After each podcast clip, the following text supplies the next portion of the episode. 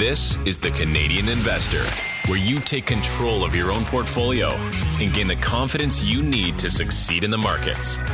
Hosted by Braden Dennis and Simon Belanger. The Canadian Investor Podcast. Today is April 11th. My name is Braden Dennis, as always, joined by the radiant Simon Belanger. Welcome into the show, everyone. Today, we're going to get into the news. We're going to talk about TD, the world's most shorted bank, the TFSA, and day trading. Uh, there was a, uh, a, a recent court case we're going to discuss. Um, some earnings and uh, some acquisitions by uh, good old sleep, is this sleep country? Yeah. Yeah sleep country here in the notes. Yeah yeah sleep country and also an acquisition from uh, Tilray so in the cannabis space as well yeah. Oh little mm-hmm. a little bit of weed and and then you sleep and, on and you the, sleep it off. There you go. the Casper mattress. Uh, i'm always baffled by sleep country's ability to keep going you know? Like so it just seems like such a, a business model that would just be have have gone away with Sears. Yeah. You know? no, and they like like the same same people shop there. Yeah, well, I mean, we'll get to it and I, I pulled off some a few stats in terms of sales and uh, free cash flow and they've been doing pretty well, like surprisingly it's surprisingly well. a good business. Yeah, exactly. Like I was I surprised myself when I looked at the results where I'm like, okay, this this actually seems pretty good. Yeah. Interesting. All right. Um, on most headlines, the short interest in TD Bank has uh, has stolen a lot of headlines. What's going on here? Give us the the synopsis. Yeah. So the headlines were that uh, I'm sure some people saw it is that TD was the most shorted global bank.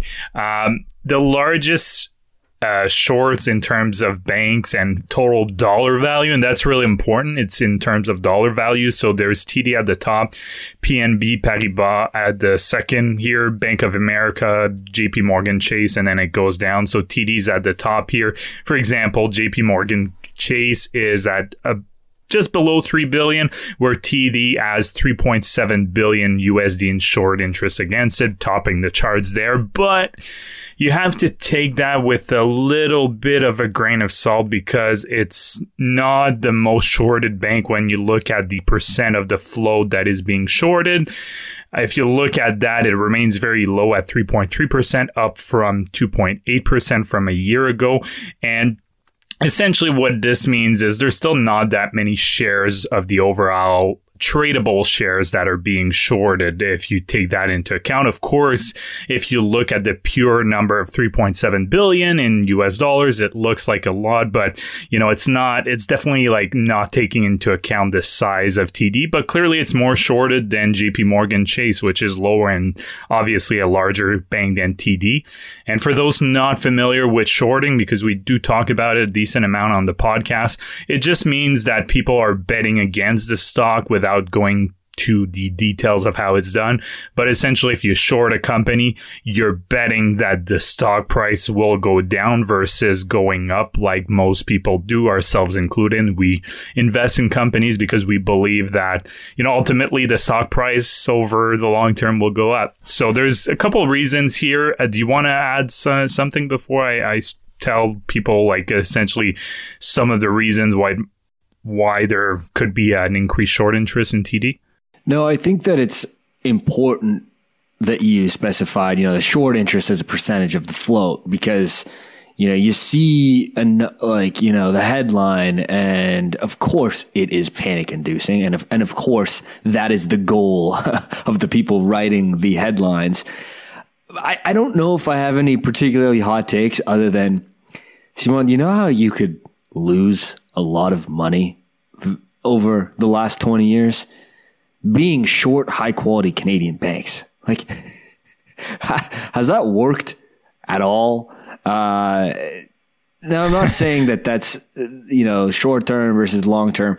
I just think that it's, it's absolutely silly. And, uh, I am not a bank stock investor, but I do see this as an opportunity. I'm not a bank investor in general for all of the reasons that have occurred in, uh, you know, what, two months ish? For all of those reasons. But shorting Canadian banks, I think, is an absolutely sure way to lose money historically. Yeah, historically hasn't done well. And I think if anyone's interested in shorting in general, I think you have to really be sure of what you're doing. Um, and that's why the best short sellers usually don't end up shorting that many stocks. They do a whole lot of research. And then when they actually figure out a company that's worth shorting, they go ahead and do it. And it's usually some pretty sizable bets as well, right? It's not, you know, 0.5% of their their portfolio. It'll be more than that. But shorting banks in general, I mean, I, I'm not as well versed as some people are on banks. Clearly, I've been digging into them uh, quite a bit more with the banking crisis, and I've learned a whole lot on banks themselves. The one thing I would say, if anyone owns banks, you should probably have a good understanding of what their assets and liabilities actually look like. And I'll talk a bit more um, on that in future episodes, but just not not just the balance sheet, but understanding what type of loans were predominantly they're exposed to and things like that, which takes quite a bit of time. If not personally, I would just go with uh, you know a basket of banks then, or a kind of a index fund or ETF that uh, invests in a series of banks. So that's the way I would approach it, um, just to alleviate the risk associated with a specific bank, for example. Yeah, as, as soon as this headline uh, caught the attention of the investing community the stock sharply lost like 17% of its value over a few trading days, which is, you know, considerable for a company of its market cap for sure. But look, I, I am probably the last guy to be buying TD Bank stock, you know, right now. But hey, I, I, do see this. If you are bullish on Canadian banks, I do see this as an opportunity. That being said, I see lots of problems with almost all Canadian banks, and I've the I've seen those problems for a long, long time. I've been wrong. you know, if you if you're keeping score at home for uh, the stock price, mostly wrong. Um, but I, I certainly have my concerns. If you don't share those concerns, I don't see how you don't see this as an opportunity on uh, TD particularly. Yeah, no, exactly. And so, in terms of the four things that most likely are leading people to short TD, um, well, the first one is they had agreed to pay 13.4 billion to purchase a regional bank called First Horizon before the banking crisis. Um, now it's unclear whether this is going to go ahead or not. Regulatory approval had already been delayed, and the market cap of First Horizon, uh, when I last checked uh, Friday, it was or over the week weekend, it was around 9.5 billion. So clearly pretty significantly less than what their offer was. And the regulatory landscape for bank is also likely to change in the coming months and years. So there's extra uncertainty, especially for a bank like TD, who has a lot of exposure in the US. So one thing that we, I can, you know, I can know with almost 900% certainty is that with the fallout of SVB, Signature, Silvergate in the US, you're going to see regulators there having different regulatory requirements for banks. I think that's uh, almost certainty. What will they be? I think that's a big question mark, but we can probably make some guess. The second reason here is they do have quite a bit of exposure to the Canadian housing market through mortgages and especially if employment kind of slows down in Canada, that could spell trouble for them over there. They own around 12% of Charles Schwab, which is seeing some trouble because it also has a lot of uh, held to maturity assets, just like uh, Silicon Valley Bank did. So that could be an issue for them. Without digging into this, there are some key differences between SVB and uh, Schwab, but their depositor base is definitely less concentrated than it was at SVB. So there is a little bit of, um, let's say, uncertainty regarding Charles Schwab. Basically, from what I've read and what I looked, they're not liquid right now. So if all their deposits would actually flee Schwab, they could be in trouble, but I don't think that's likely to happen because the depositor base is much more diversified. And it's also 80% of their depositor base that is insured versus SVB that only had 15%, one five of their deposits insured. But I think people still have SVB in the back of their mind. So that's definitely weighing on TD with having such a large stake into Charles Schwab. And the last one, but not least, TD is one of the 10 largest banks in the US by assets with just under 400 billion in assets and that's their US assets only. If you included TD their worldwide operations, obviously including Canada there, they would actually be the third largest US banks with all their assets. So it's kind of crazy. And the big six in Canada would be in the top 10 of US banks if you included all their assets. So that gives you an idea how big uh, banks in Canada and how consolidated it is versus the US where there's a slew of regional banks. I think we're already starting to see consolidation there, but it's nowhere near what what it is in Canada. Well, that's a fun fact. I, I love fun facts, and that is certainly a fun fact. Dude, Charles Schwab bought TD Ameritrade uh, from TD, uh, yeah. Toronto Dominion, in 2019. November 25th, I, I, believe, is when the, the news came out in a $26 billion deal. So that also tells you the, the ties between them. Uh, look, you know, you get the you get the catalyst of I, I don't think I don't even know if it's a catalyst because how long have people been bearish on Canadian mortgages? Like that seems like to be the old song and dance since uh, since I've been an investor. Uh, and then you, you, compound that with the bank issues and the Charles Schwab issues. It just looks like an, a, a trade uh, for a lot of these funds that are going short on. It, it looks like just a trade opportunity. So I, I don't know how long they sit in that. We'll see.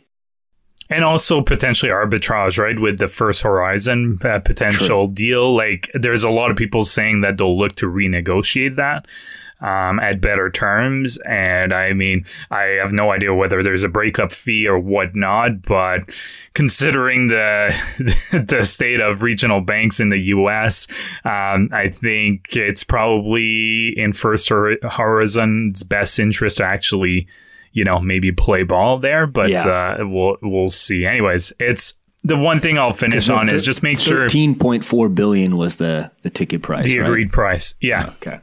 And I think for most people, just make sure you read beyond the headlines. I think that's the the moral of this story. Um, yeah, there's still a decent amount of shorts, but it it's not as big as it sounds if you're just looking at the headline in terms of the most shorted bank worldwide. The reason it also gets this kind of visceral reaction is you get such a blue chipper that has that kind of headline that's what has such a an intense reaction, I think, from people. Yeah. Mm-hmm.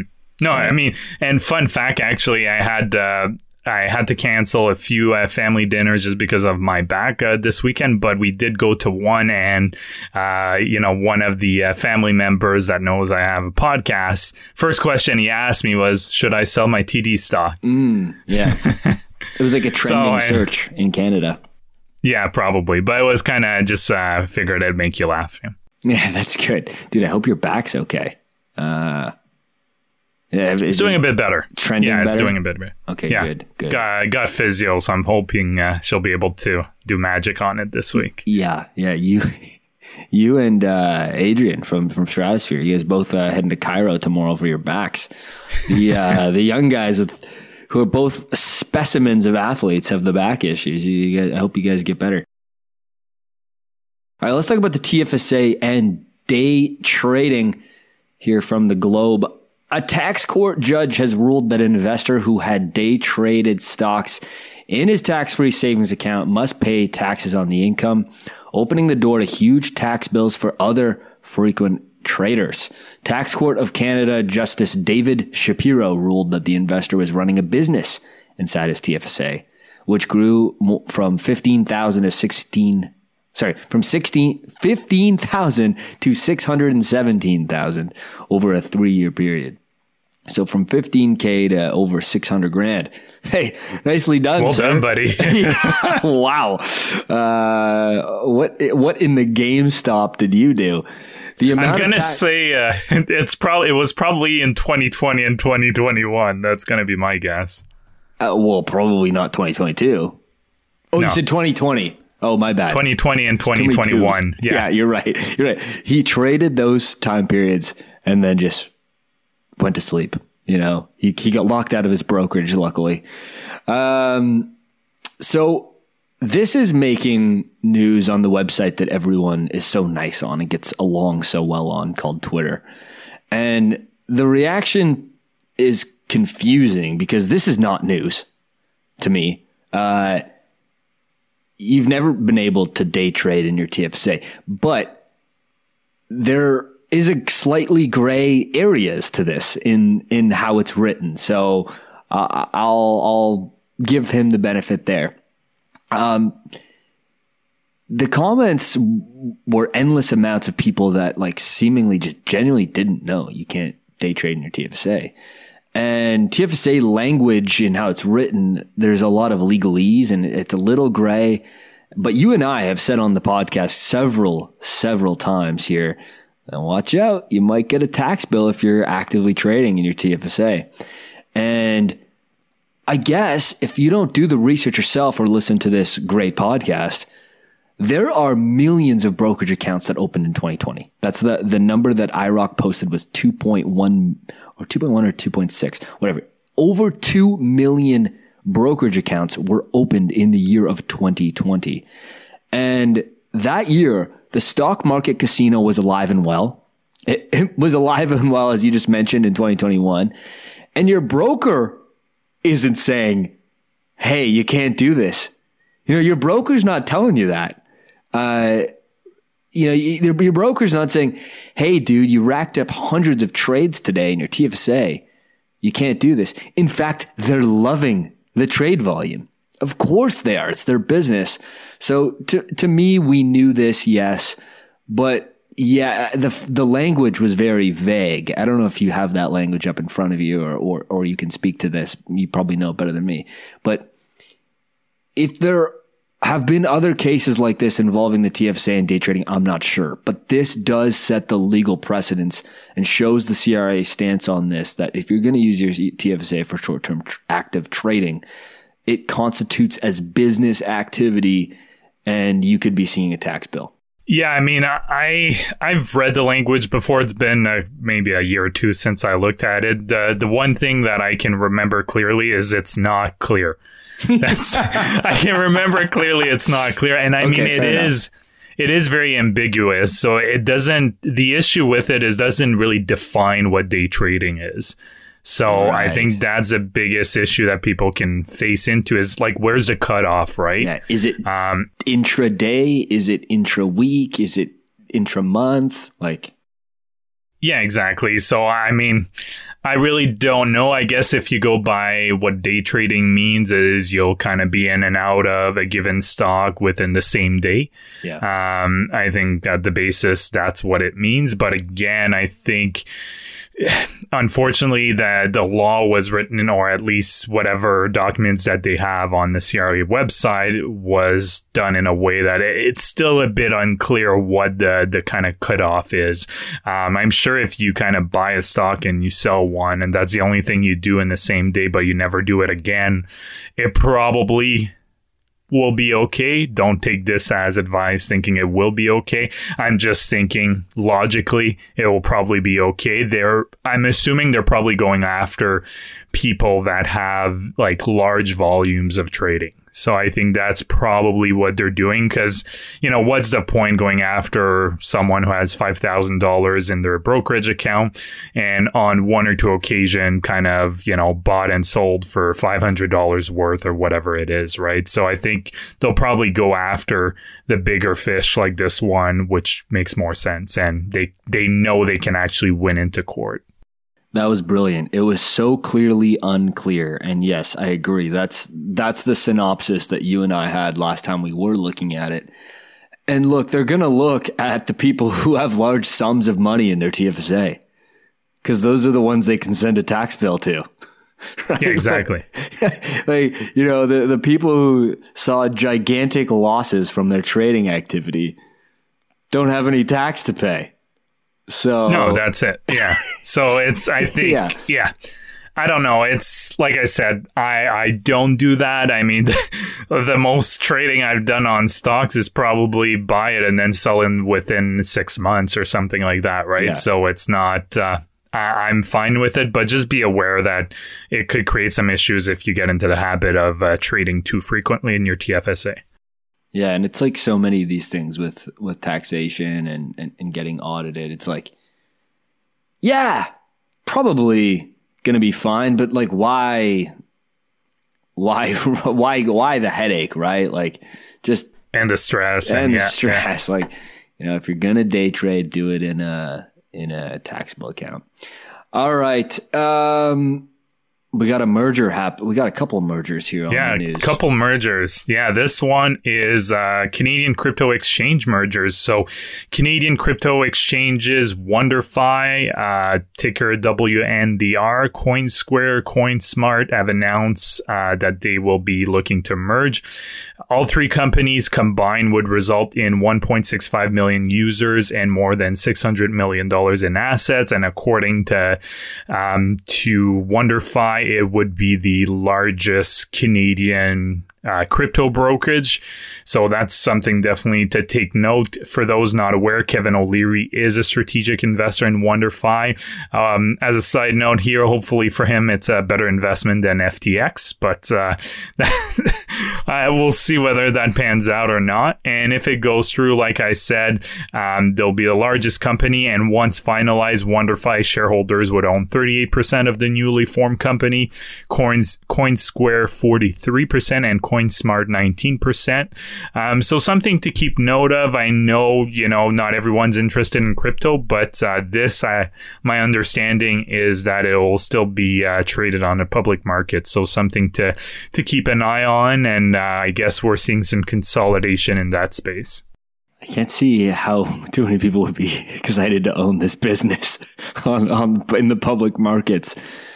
Well, uh, yeah, and right now too, especially in the states, there's a lot of regulatory action, especially by the SEC. In Canada, like there hasn't been too much. I looked in the budget, didn't see too much on crypto per se, aside from them looking to uh, kind of restrain pension plans for not restrain but uh, getting pension plans to actually disclose if they're investing in cryptocurrencies or pension projects.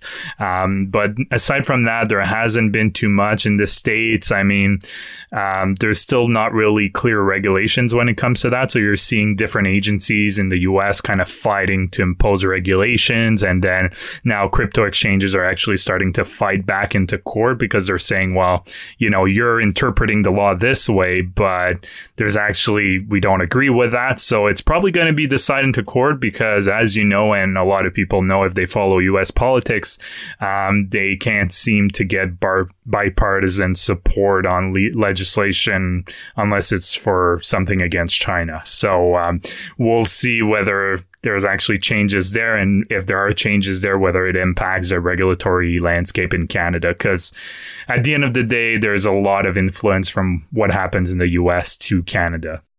This so this is the uh, Mr. Wonderful Kevin O'Leary yeah. one. Yeah, that's why I was saying I hope it uh, works out for him better, than, than this FTX investment. If they hey if they need capital, I don't know if you know Shark Tank, so you might not may or may not get this joke, but if if they need extra capital, I have a royalty deal I can propose for him. Okay, okay. you ever watch the show? You always. Oh yeah. Yeah. They're, they're, Usually, I mean, back like, in the okay, day when he was on three hundred thousand dollars for ten percent of our company. He's like, okay, I hear you what you're saying. I'm not going to not answer what you actually want, and I'm going to give you debt via royalty. or give you the money you want for 80% of 80% your business. 80% of the company, yeah. yes. Dude, Coinbase went public in April 16th. Uh, so basically, exactly two years ago, right? Yeah, exactly yeah, two, so. two years ago. January of this year, it hit a low of $33 after IPOing at $342. My goodness, a ninety percent drop in the value of the stock. Now it's it's it's rallied quite a bit, like most of these risk on tech stocks have uh, this year. But my goodness, uh, what an IPO debut! That's uh, I mean, they chose their time uh, well. That's for sure. Yeah. But Coinbase is actually the company that says it will fight back with the F- SEC if they bring uh, enforcement on them and they don't agree. So they have the the wherewithal of actually fighting into court. But you've mm-hmm. had other crypto exchanges that just settled. Um, so the SEC recently, I think in the last two weeks, they issued them kind of a notice saying that impending regulatory action. Basically, it's a heads up telling you, you know, you want to do something about it or it's coming. Uh, that's my understanding understanding of it. So right. uh, yeah, it's always. I mean, their timing was good with IPO because they definitely um, capitalize on the markets. That's for sure.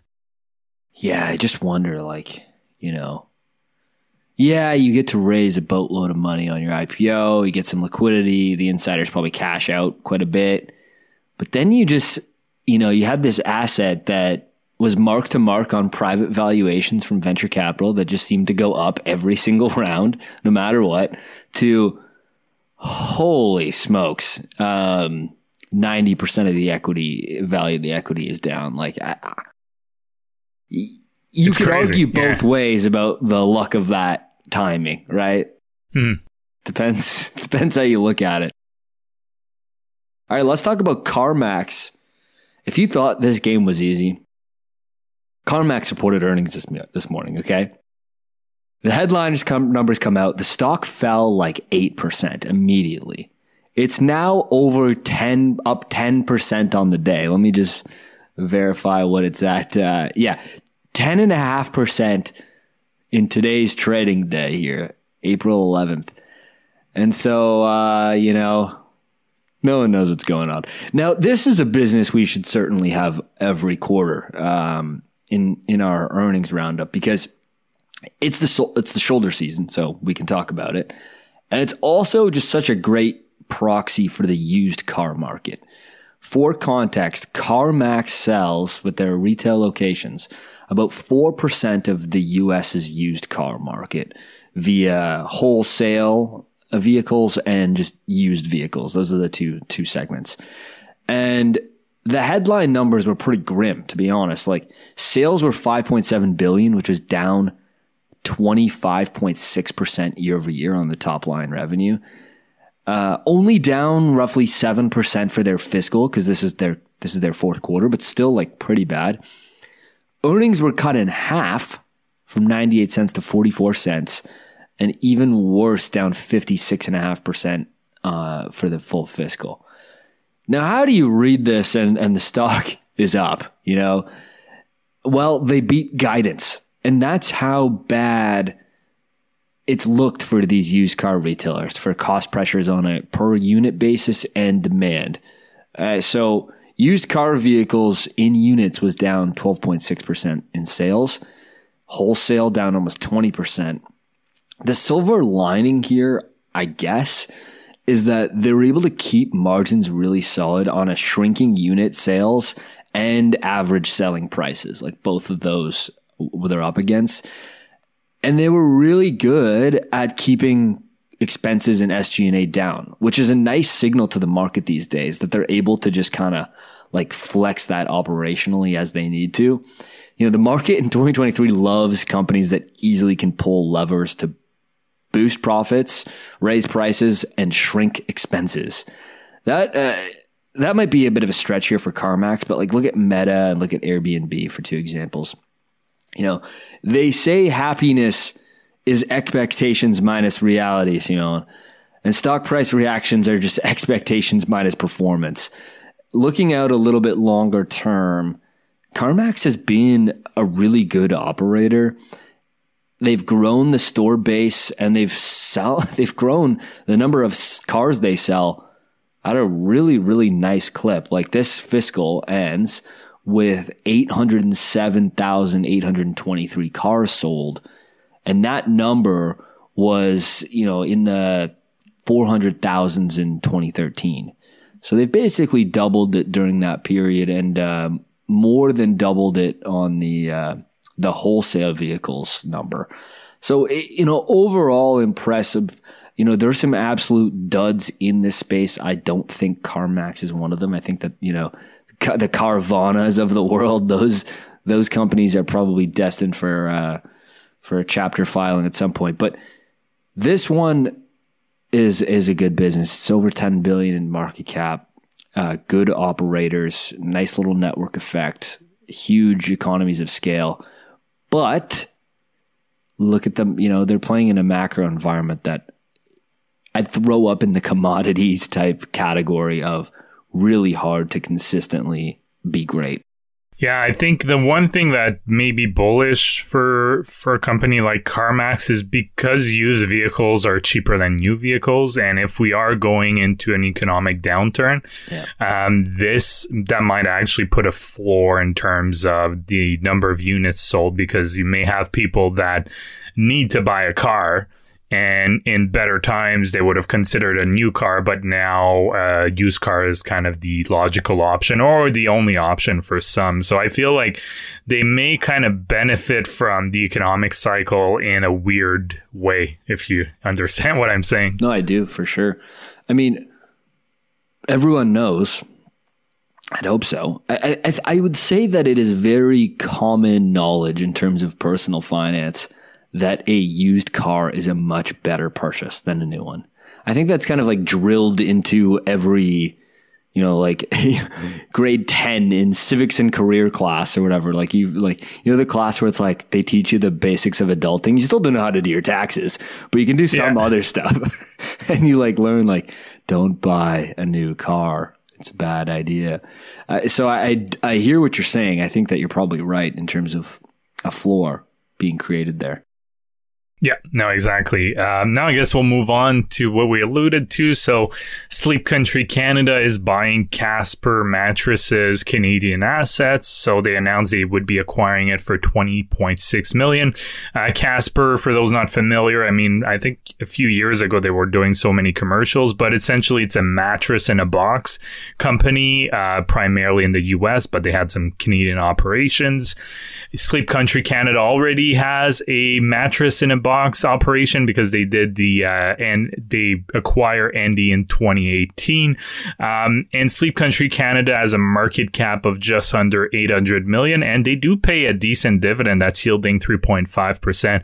And like we were talking at the beginning of the show, um, you know they've they've done pretty well. Not a company that you know I follow closely, and might I say they they have the best ticker. Um, Dude, the uh, ticker is amazing. It's z.to. zzz.to, right? Or zzz, depending, uh, you know, how people say it. Which one's the Canadian way? Z, right? Uh, yeah. I don't know. I just get confused. Z, okay. okay. I don't think I say Z anymore. I think we had an email on that saying we should be using Z instead of CS. yeah.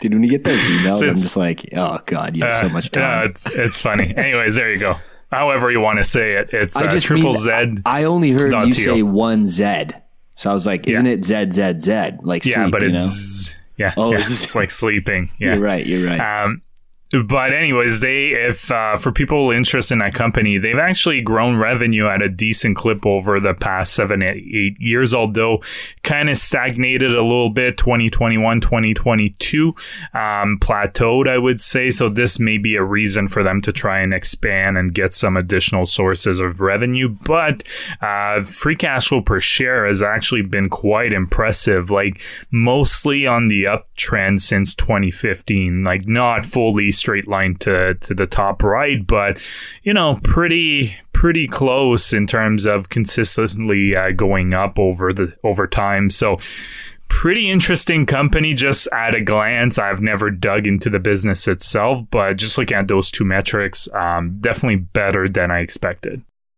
Way better than I expected. this is the beauty of Stratosphere because you can just graph it out and see like that is not the graph I expected Sleep Country Canada to have for either revenue or free cash flow per share. Yeah, me neither. I did not have that on my. I on guess mattresses.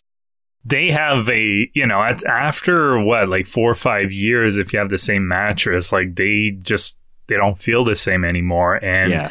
I think most people would be reluctant to buy a used mattress. I think that's, uh, Yeah. you know, that's probably. I mean, I would be. Uh, if there's, Yeah, like I'm know, not going a on used- marketplace to buy a mattress. No, exactly. I'll buy and like I a think that's bedside probably table, but not a mattress. yeah. So I mean, at the end of the day, maybe it's just a better business model than we think. Maybe it is.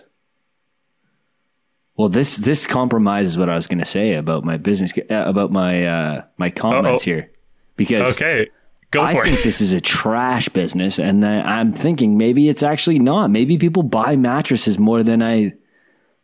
I think that they do. You're right. Like people probably replace their mattress what every four or five years. There's more That's of a would think, recurring yeah. element to it than I'm. I think I'm giving it credit.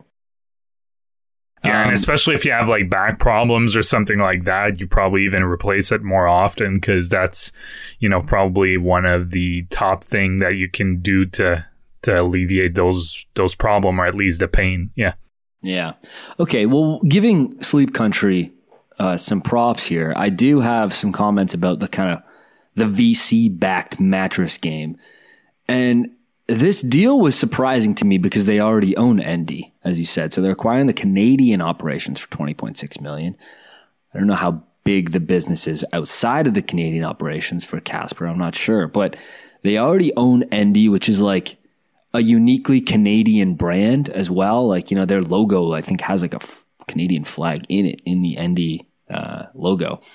Why on earth were so many direct to consumer mattress companies getting hundreds of millions of dollars of VC? You know, like, this is, this is like, our rate's too low. And you're like, yes, there's 36 million direct to consumer mattress companies. I think rates are too low uh, uh, so I'll do a small segment here for the show on direct consumer and, and e-commerce because on this exact topic, there's been a dramatic shift in dir- direct consumer or e-commerce. I'm going to use them interchangeably here, but let's just say direct consumer startups. So many of these businesses raised tons of capital. They spent millions on marketing the product, and there were a f- there was a few months in Toronto when every D- D2C, DTC mattress company had every billboard, every subway ad, every streetcar in Toronto painted their ads all over the city. Casper, Endy, Douglas, Juno, you know, the list goes on and on. The problem, so I don't buy a mattress that often. Okay, so maybe what, four or five years, maybe? I, I, I don't know. Like, I, I guess I haven't really noticed that. I think I've bought two mattresses as an adult in my life. Uh, the reality is that it's not that often.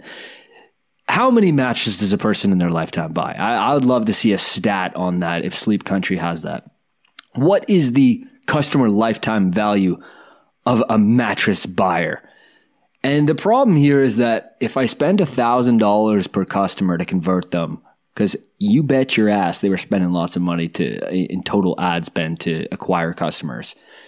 So let's just throw out a number, a nice easy number, thousand dollars. You better hope that they buy one more than one mattress over the next three years.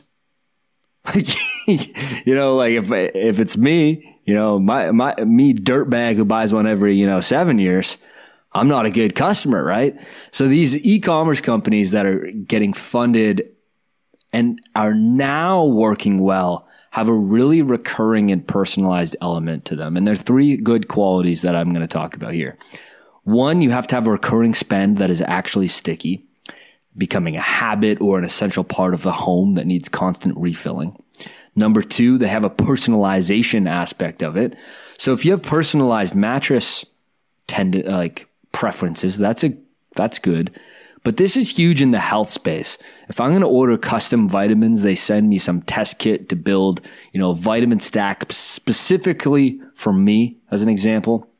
Um, and number three, which is harder, but if you have a product that through marketing can be perceived as better than the competition, but hard for customers to actually verify, this is a good this is a good quality to have. It's a scumbag quality to have, but it's a good quality to have. Let's give an example of a product I've never used, so I cannot hate on or endorse it. Athletic Greens. You know, they paid Joe Rogan uh, bajillions of dollars to say this is the best daily supplement to drink. You get uh, Dr. Huberman Labs, the you know the famous podcast. This is the best supplement. Drink it every morning. It's called Athletic Greens. It's great for reason X, Y, and Z. And how are customers going to quantify if it is 99% better than the than the other options? I know this sounds ridiculous, but this is what's working. So in my opinion, those are the three three qualities that are are, are good for e-commerce startups that can actually raise money in this environment and become profitable one day. Yeah, no, I think that's good. I mean, as a side note, I, I do drink. Are you an athletic green. greens guy? Yeah. no, like well? I mean, I started. So my wife has had it for years. So even oh, before, okay. I think they got some of those sponsorship. I, I used to. I got for a while. I was um, drinking Green Plus. I don't know if you heard of that. No, I haven't. It's like a similar thing. It's just you know greens, powdered greens. That's what it. If, if Joe Rogan doesn't right? talk about it, I'm not in on the cult. Okay, okay. but yeah, I mean, I wouldn't be able. They kind of all taste the same, so I'm just kind of trusting that you know the labels are accurate, and it seems like it it does help my energy levels. But whether one's better than the other, I mean, I would you not be able to tell. Do you see why I mean? No. Like, this is a good yeah. quality of a uh, of a DDC. Mm-hmm. No, exactly. So, and I agree with that. But it's kind of uh, greasy, know, but it's true. Yeah. Uh, yeah so no, yeah, I, did, I didn't know you were an athletic greens guy. Hey, athletic greens, if you're listening, we have a public, uh, we have a host endorser right here. His name is Simon yeah. Belanger. I haven't uh, used Green Plus in years, so I'm open to athletic yeah, I'm open for business, baby. Uh, all right, last one on the day.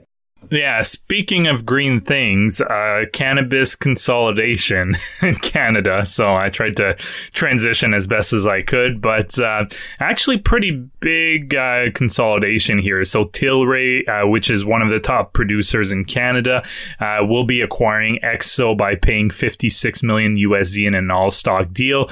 Um, you may see different figures. You may see another figure that's like around 225 million. That's simply because uh, this deal will allow Tilray to acquire remaining Hexo shares that it won't own since it will exercise a 173 million convertible uh, debt that it had. It actually had purchased the notes from a Hexo creditor last summer. So essentially, with the convertible stocks or convertible debt um, convert into stock and the $56 million that they're paying for the rest, uh, they'll own the entirety of the business.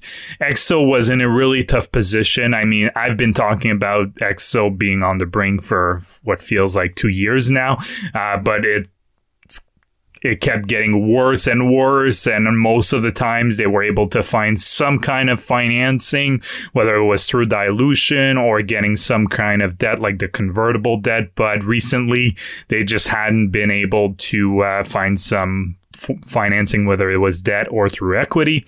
Um, so in their latest earnings release, they were down to 34 million in cash. They also burned 23 million in cash during the first two quarter of this fiscal year. So things were not improving fast enough, although they were improving for Hexo And management had mentioned that, you know, they just weren't able to secure any kind of agreement to improve their short-term liquidity. So it was starting to look like they they were running out of options. So at this point, I think it made a whole lot of sense for Tilray to step in considering they had those convertible notes. And of course, cannabis has been a tough a tough space because you're essentially seeing uh, race to the bottom in terms of pricing, right? So what Im- that's impacting profitability. You also saw.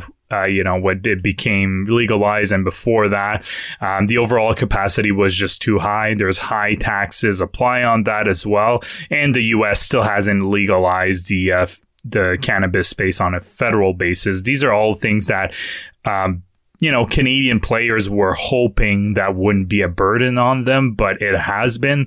And we're just seeing, you know, overall, you know, it's just a race to the bottom. You have low cost producers like Tilray is starting to to get to. And at the end of the day, I think I still believe it will be a good business for someone in the next five to 10 years, but it's going to be economies of scale. So you're going to see that like other, you know, low margins industries is you're going to see a couple of big players that really have their profits on volume rather than high profit margins. And that's consolidation is essentially the only way to make that work is you need to make it worthwhile on a volume basis because it's just not worth it if you just do a smaller volume because you just don't have the profit margins involved.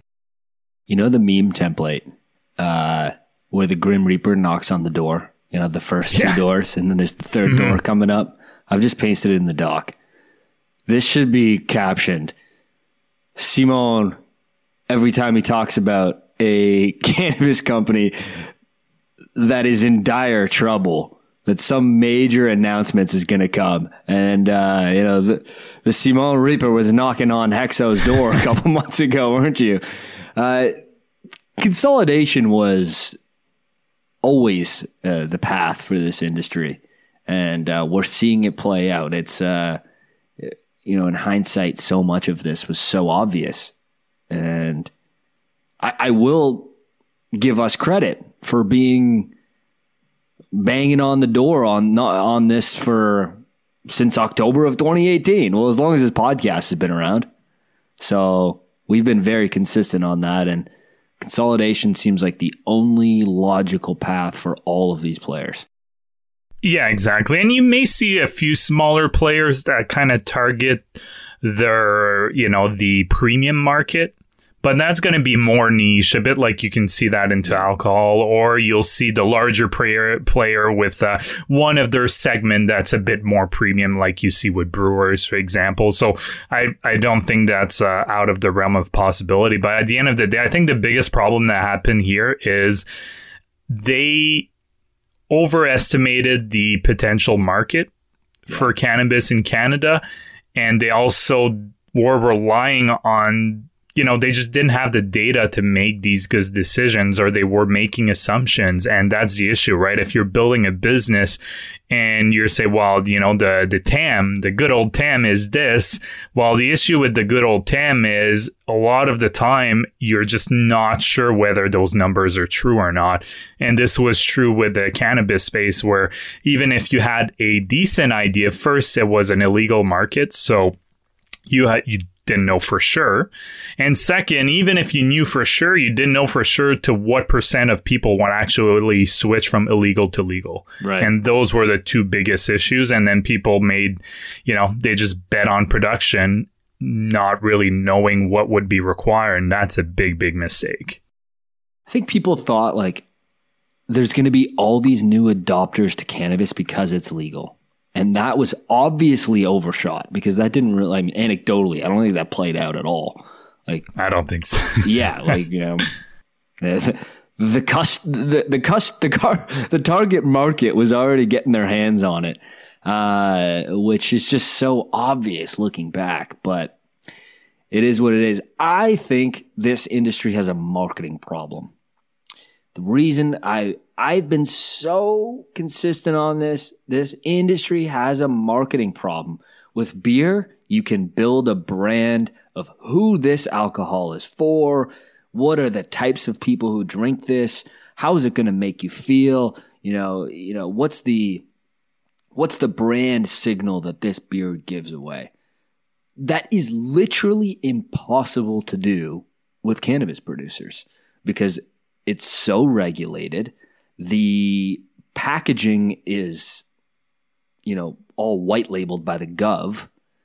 And so there's a marketing brand recognition cold start problem that I don't see changing at all. And that's you know any any time there's a important industry or exciting industry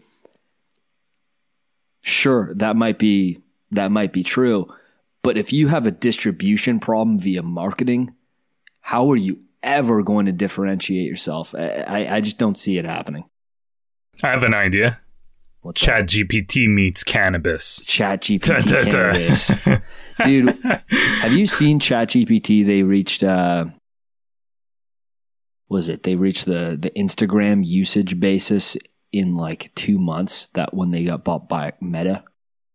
Uh, no, I, I mean, I've heard numbers that in terms of re- their reach has been phenomenal compared to the other, other platforms. So I didn't know it was like three months per save, but yeah, they've had the the user base grown to such a pace that it's been it's, it's the most successful like, consumer yeah, exactly. application of all time. Mm-hmm. And it's yeah. still early innings. You saw that uh, yeah. video I sent you though, FinChat.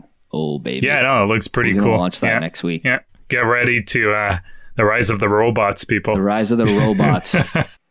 people aren't going to even know how to communicate with each other. They're just going to be asking Chat GPT for yeah. everything.